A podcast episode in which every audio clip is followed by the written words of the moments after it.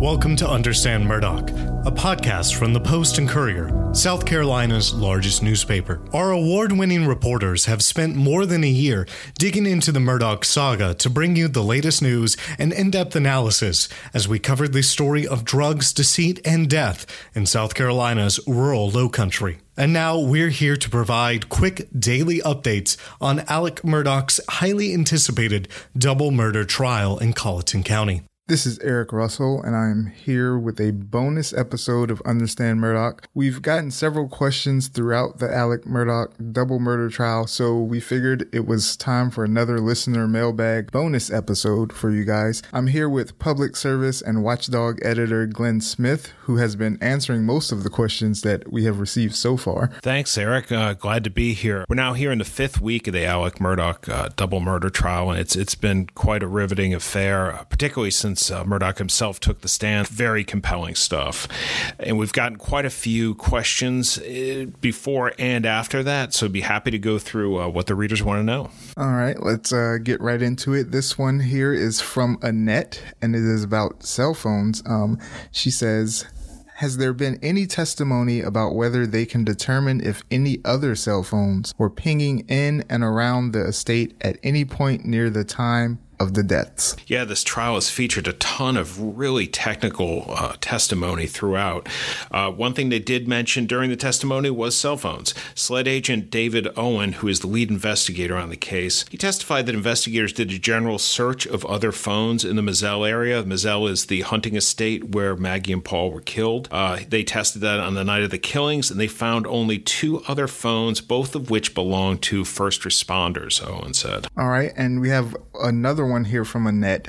Does the evidence suggest at all that the shootings took place after Alex Murdaugh left to see his mother? What is the range of the time of death? Okay, good question. Throughout Murdaugh's trial, prosecutors have repeatedly reminded jurors of a video that placed Alex at the crime scene, a set of dog kennels on the Murdaugh spacious hunting property, with the two victims just four minutes before Maggie and Paul's phones stop answering calls or text. They contend the phones going quiet indicate the time Maggie and Paul died. Uh, in repeated interviews with investigators, Murdaugh repeatedly denied being at the kennels before the killings. Uh, but upon taking the witness stand on February 23rd this week, he acknowledged that was a lie. He said his distrust of SLED and the paranoia fueled by his long running drug addiction caused him to lie, and then he later felt trapped in his falsehood and kept repeating it to family, friends, and the police, obviously. Now, when he gets on the witness stand in his own defense on the 23rd, he says, Yeah, I was down there. I admit it. I lied. I'm so, so sorry about that. So, February 24th, this Friday, prosecutor Creighton Waters asked Murdaugh whether he could have left the kennels by 8:47 p.m. That's uh, 75 seconds after Paul stopped filming this video. Murdaugh said it certainly could have been, but he thinks it was sooner. Murdaugh said he didn't see a 300 blackout rifle, which was used to kill Maggie, or a 12 gauge shotgun down at the kennels Paul was killed by a pair of shotgun blasts. Murdaugh agreed it took him about two minutes to drive back to the main house, and he arrived about 8:49 p.m. He probably went straight to the couch to lie down, he said, and the TV was on. Now, prosecutors say Maggie and Paul were shot around 8:49 p.m., as this is when both of their phones stopped communicating. Data from Murdaugh's Chevrolet Suburban shows he left Moselle for his mother's house in Almeda at 9:02 p.m. Waters asked Murdaugh whether he heard anything at all between 8:49 p.m. and 9:02 p.m. Murdaugh said no. Okay. Trisha asks, is there any information or proof that Murdaugh was taking opioids or is it just his say so? He did not physically look like he was an abuser, nor did he act like it. Hospital records released after his treatment for the Labor Day weekend shooting shed some light on this to begin with. The records indicated that Murdaugh confessed to a nurse that he was using pain medication recreationally along with chewing tobacco, tested positive at the hospital for opiates and barbiturates, the records show. Documents show Murdaugh grew increasingly impatient during his hospital stay, even as his brothers and son visited his bedside. He complained of head pain, he rubbed his scalp, and said that three painkillers the hospital treated him with aren't helping anymore. Shortly after leaving the hospital, he checked himself into this rehab center. Um, now the trials get underway, there was indications that his son Paul had confronted him, um, sent him a message about a month before the shootings, saying that uh, his, his wife Maggie had discovered several pills or bags of pills in Murdaugh's computer bag. Murdaugh himself has, has on the stand said repeatedly that he had struggled long and hard. He'd started out with hydrocodone, switched switched to OxyContin. Uh, his, his addiction grew worse and worse over time. There's been some testimony through him and also his son Buster that he had sought uh, rehab treatment back uh, as far back as 2017, 2018. He said he'd also uh, detoxed a few times at home, that he'd never gone into a rehab setting, but had cleaned himself out a few times, uh, apparently on a few occasions with, with Maggie's help uh, just on the 24th, he got a little bit more into the extent of his abuse. As I mentioned earlier, uh, investigators apparently were told that he had spent 50 grand a week on drugs, sending it to his distant cousin and former law client, Eddie Smith.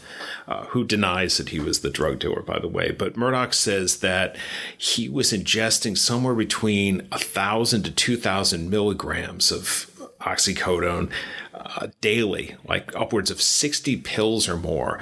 Um, said it just basically controlled his life and he was just shoveling pills into his mouth uh, from the moment he woke up to the time he went to bed. Um, and it, it really depended on how much he ingested the night before, was how much he would need.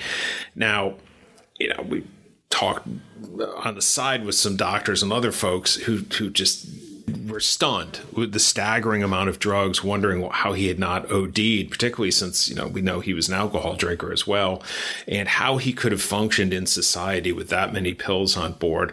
Other people say, well, you do build a tolerance over time. And, you know, if it's going on for two decades, if his liver could survive that, then perhaps that's what it took to just have him maintain through the day. Okay. Um, Judy wrote in to ask about life insurance. Here's what she said I haven't heard any information about life insurance policies that could potentially be collected on Paul and Maggie. Has that been mentioned? Prosecutors have introduced no evidence so far to indicate either Paul or Maggie had life insurance policies in their names. Witnesses during the trial have also indicated no knowledge of life insurance policies for the pair, and Murdaugh on the stand adamantly denied that uh, there was any sort of life insurance coverage on either of them. Uh, he did say that he had uh, 12 million. I think we'd previously been told in documents that it was somewhere in the $10 million range. He said he had $12 million. He was the breadwinner for the family, and he, he took out substantial um, coverage to uh, ensure that they would be provided for if something happened to him. All right.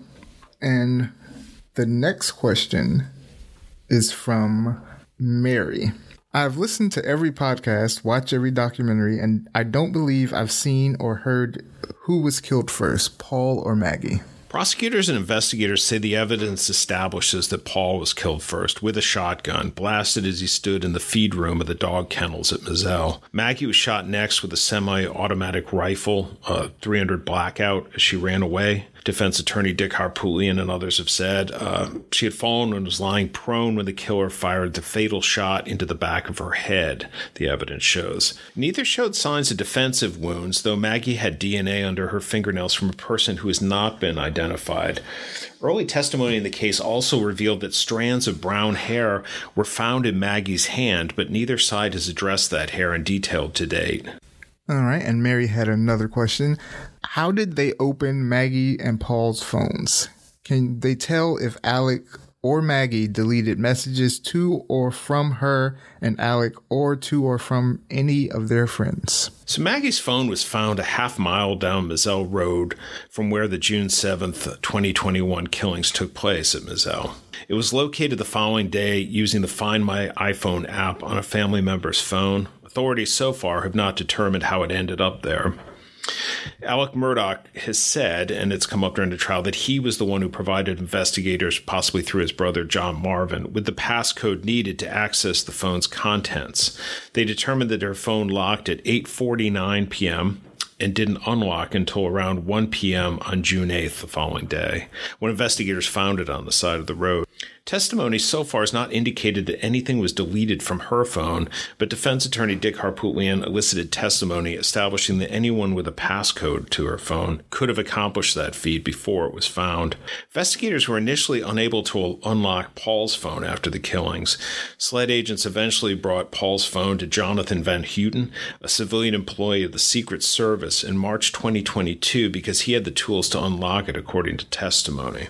Van Houten was able to unlock Paul's phone using a specialized application, and this enabled what's known as a brute force process where he guessed the 22 year old six digit passcode. That code was associated with Paul's birthday, he testified. The man extracted the phone's contents for SLED, but SLED did the analysis. Uh, now, Dylan Hightower, he's an investigator with the 14th Circuit Solicitor's Office.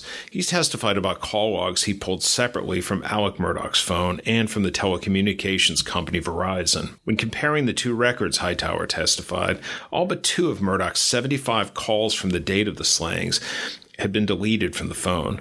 Hightower said he couldn't tell who deleted them or why.